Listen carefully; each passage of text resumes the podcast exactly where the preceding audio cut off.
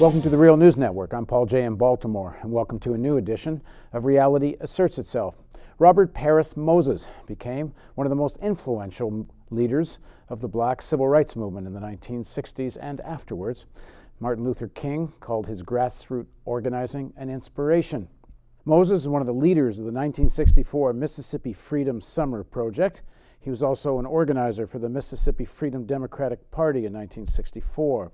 We now have the pleasure of Mister Moses joining us in the studio. Thanks very much for joining us, Bob. Right. And I should say Bob Moses, because I think that's how you're known. Right, yeah. Bob Moses is an educator and civil rights activist. During the nineteen sixties, he was the field secretary for S N C C, the Student Nonviolent Coordinating Committee, as well as the main organizer of the Mississippi Freedom Summer Project that helped register black voters in the Deep South. He was also an outspoken critic against the Vietnam War. From nineteen sixty-nine to seventy-five, he worked as a teacher for the Ministry of Education in Tanzania. In nineteen eighty-two, he re received a MacArthur Fellowship, and he used those funds to develop the Algebra Project, an organization aimed at improving math education in poor communities. Bob is also the author of Radical Equations, Civil Rights from Mississippi to the Algebra Project, and co-editor of Quality Education as a Constitutional Right, creating a grassroots movement to transform public schools. He's also earned a master's in philosophy from Harvard. Thanks very much for joining us. Right. Now, how big an impression, how much was it part of your formation? World War Two. You're, you're ten when it's over, and then the years as you're becoming a teenager, it's, it's the thing people are still talking about all through the late forties. Uh, how, and, and what's your sense of, of being an American and, at this point, and, and what that means as, as a black American? So, um, so part. So, I have a, a sense um, uh, in during the war. I mean, what I remember out the war is standing on long lines to get some sugar, right? Um, um, there is no A and P in Harlem, so all this time while we were growing up, um, twice a month, um, my mother, my brother, and I, we walk um, roughly a couple of miles. Uh, going and coming to the nearest A and P, which is in the Bronx. I mean, there's so no, no grocery store in Harlem. No A and P. This is, uh, they're little mom and pop kind of grocery stores, but no place where on my father's salary we could feed our family, right? So twice a month we go up, uh, walk across um, the bridge up to this nearest A and P. But um, during the war, Um, you stood on long lines to get uh, margarine or sugar, right? Because uh, they were rationing that. Um, and um, so that's my big memory uh, about the war, and my aunts, my father's sisters, uh, who are, you know, um, there's a lot of uh, street stuff uh, in terms of clothing, nylon stockings. Right, all of this is scarce, right? So, but but in terms but, of what the war was about, the, the, there's a tremendous amount of uh, you know propaganda to develop more patriotism. Well, we played games, so we had this game that we play. You take a ball, right?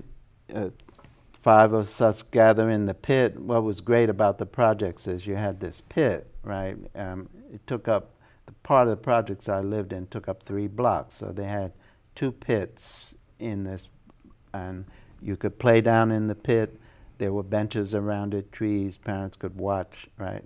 So one of the great things was I could, I could fall out of the house um, uh, and go outside and stay all day, right? Um, so, but we had a game we played. Uh, you get a ball, you throw it high as you can up in the air. Everybody is a country. And you say, I declare war on, right? And you name a country. So the country that's named has to come back, catch the ball. Everybody else runs, right? And then his job is to hit somebody with the ball. Now there's a little rubber ball, so he has to throw it and try to hit. That person that's hit then comes back and declares war. So, and we did a lot of marching. I, I just remember, you know, we get four or five and it's left, right, you know, and we're marching in order, turning. Uh, and the thing was you give a string of ten commands, right? Uh, double to the left, right flank, so forth.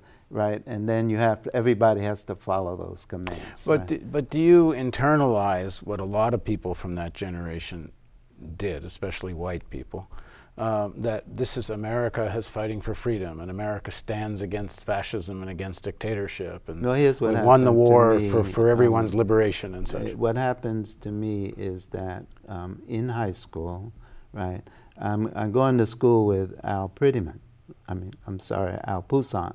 Right, I went to college with Prettyman, but uh, so uh, Doctor Poussaint, um, and I don't know if you remember Doctor Poussaint with the Cosby show. He was the psychiatrist who really set the tone for the Cosby show. His father has a, um, a print shop, but the only people who will actually give him work are the communists in New York. So Al ends up going to the Red Diaper Baby summer camps, right? Camp Wo-Chi-Ca and some others, right? So um, I try it for one summer, but I don't like it, because th what they do is they walk around singing songs, right? So, um, but in the, e in the winters, they go to the Hootenannies downtown in the village, right? And I tag along, because my brother and Al liked the camps. They became junior counselors and then counselors and so forth. But at these hootenannies, uh, the people like Pete Seeger are singing. And this is where I learn about lynching and this country, right? You start to get a sense I of start, the South. Yes, I start to get a sense of the country, right? I'm, um, and and I, had, I had some confrontations at Stuyvesant. Um, one confrontation um, with Mister Eifert. Um, Stuyvesant was on a split schedule, right? So you go in the afternoon uh, when you're in the tenth grade, so from one to five, right? Um, I actually tested out, so I got into a special group within Stuyvesant, and so we had an extra class started at twelve, right? We had a homeroom teacher, Mister Blue.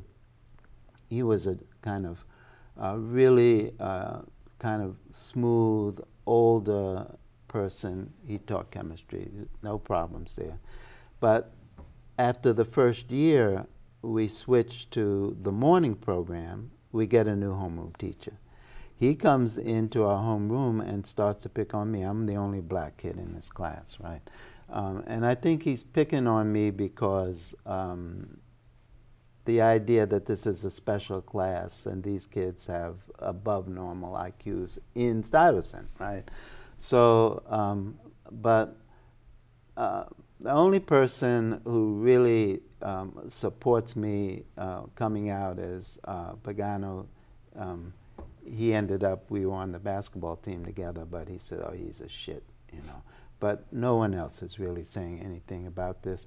We actually um, are kind of standoff enemies for the next two years, Mister Eifert and myself, right? We end up actually throwing something at each other. But I didn't have any sense of my rights as a student. I just, this was just so a go back war, to the hootenannies, right? When you're... So what I'm saying is yeah. I had begun to see at Stuyvesant, right, some picture about the country, right? But at the hootenannies, um, there were F B I agents. I was always coming, you see that guy over there, he's an F B I agent. This is the fifties, right? Um, the whole issue of McCarthyism is beginning to raise its head, right? So when I get to college, I turn eighteen uh, in January of nineteen fifty-three, in the middle of my freshman year. And I've already really thought uh, through something about my My, my situation vis-a-vis the country. We have a draft, and I have to register with my draft board. And so I write the letter to them and say, well, I don't think I want to fight in any of the country's up-and-coming wars, right? Why? Um, and so I didn't think I wanted to fight in any of the up-and-coming wars, Why? Right? Because I didn't think I wanted to fight for this country in any of its up-and-coming wars, right? We had just finished the Korean War, right? Um, and so one of my friends had gotten uh, shot down and didn't come back from Korea. And I'm thinking now about uh, the country um, what's going on in the country, um, what I'm learning uh, through these uh, hootenannies and stuff like that. Um, I'm thinking back about Uncle Bill, right? What's, what's an uh, example of what you're learning in the hootenannies? Well, um, it seems like uh, every other month there's a lynching in Florida. I mean, it just, you know, there's always an announcement about a lynching taking place, you know.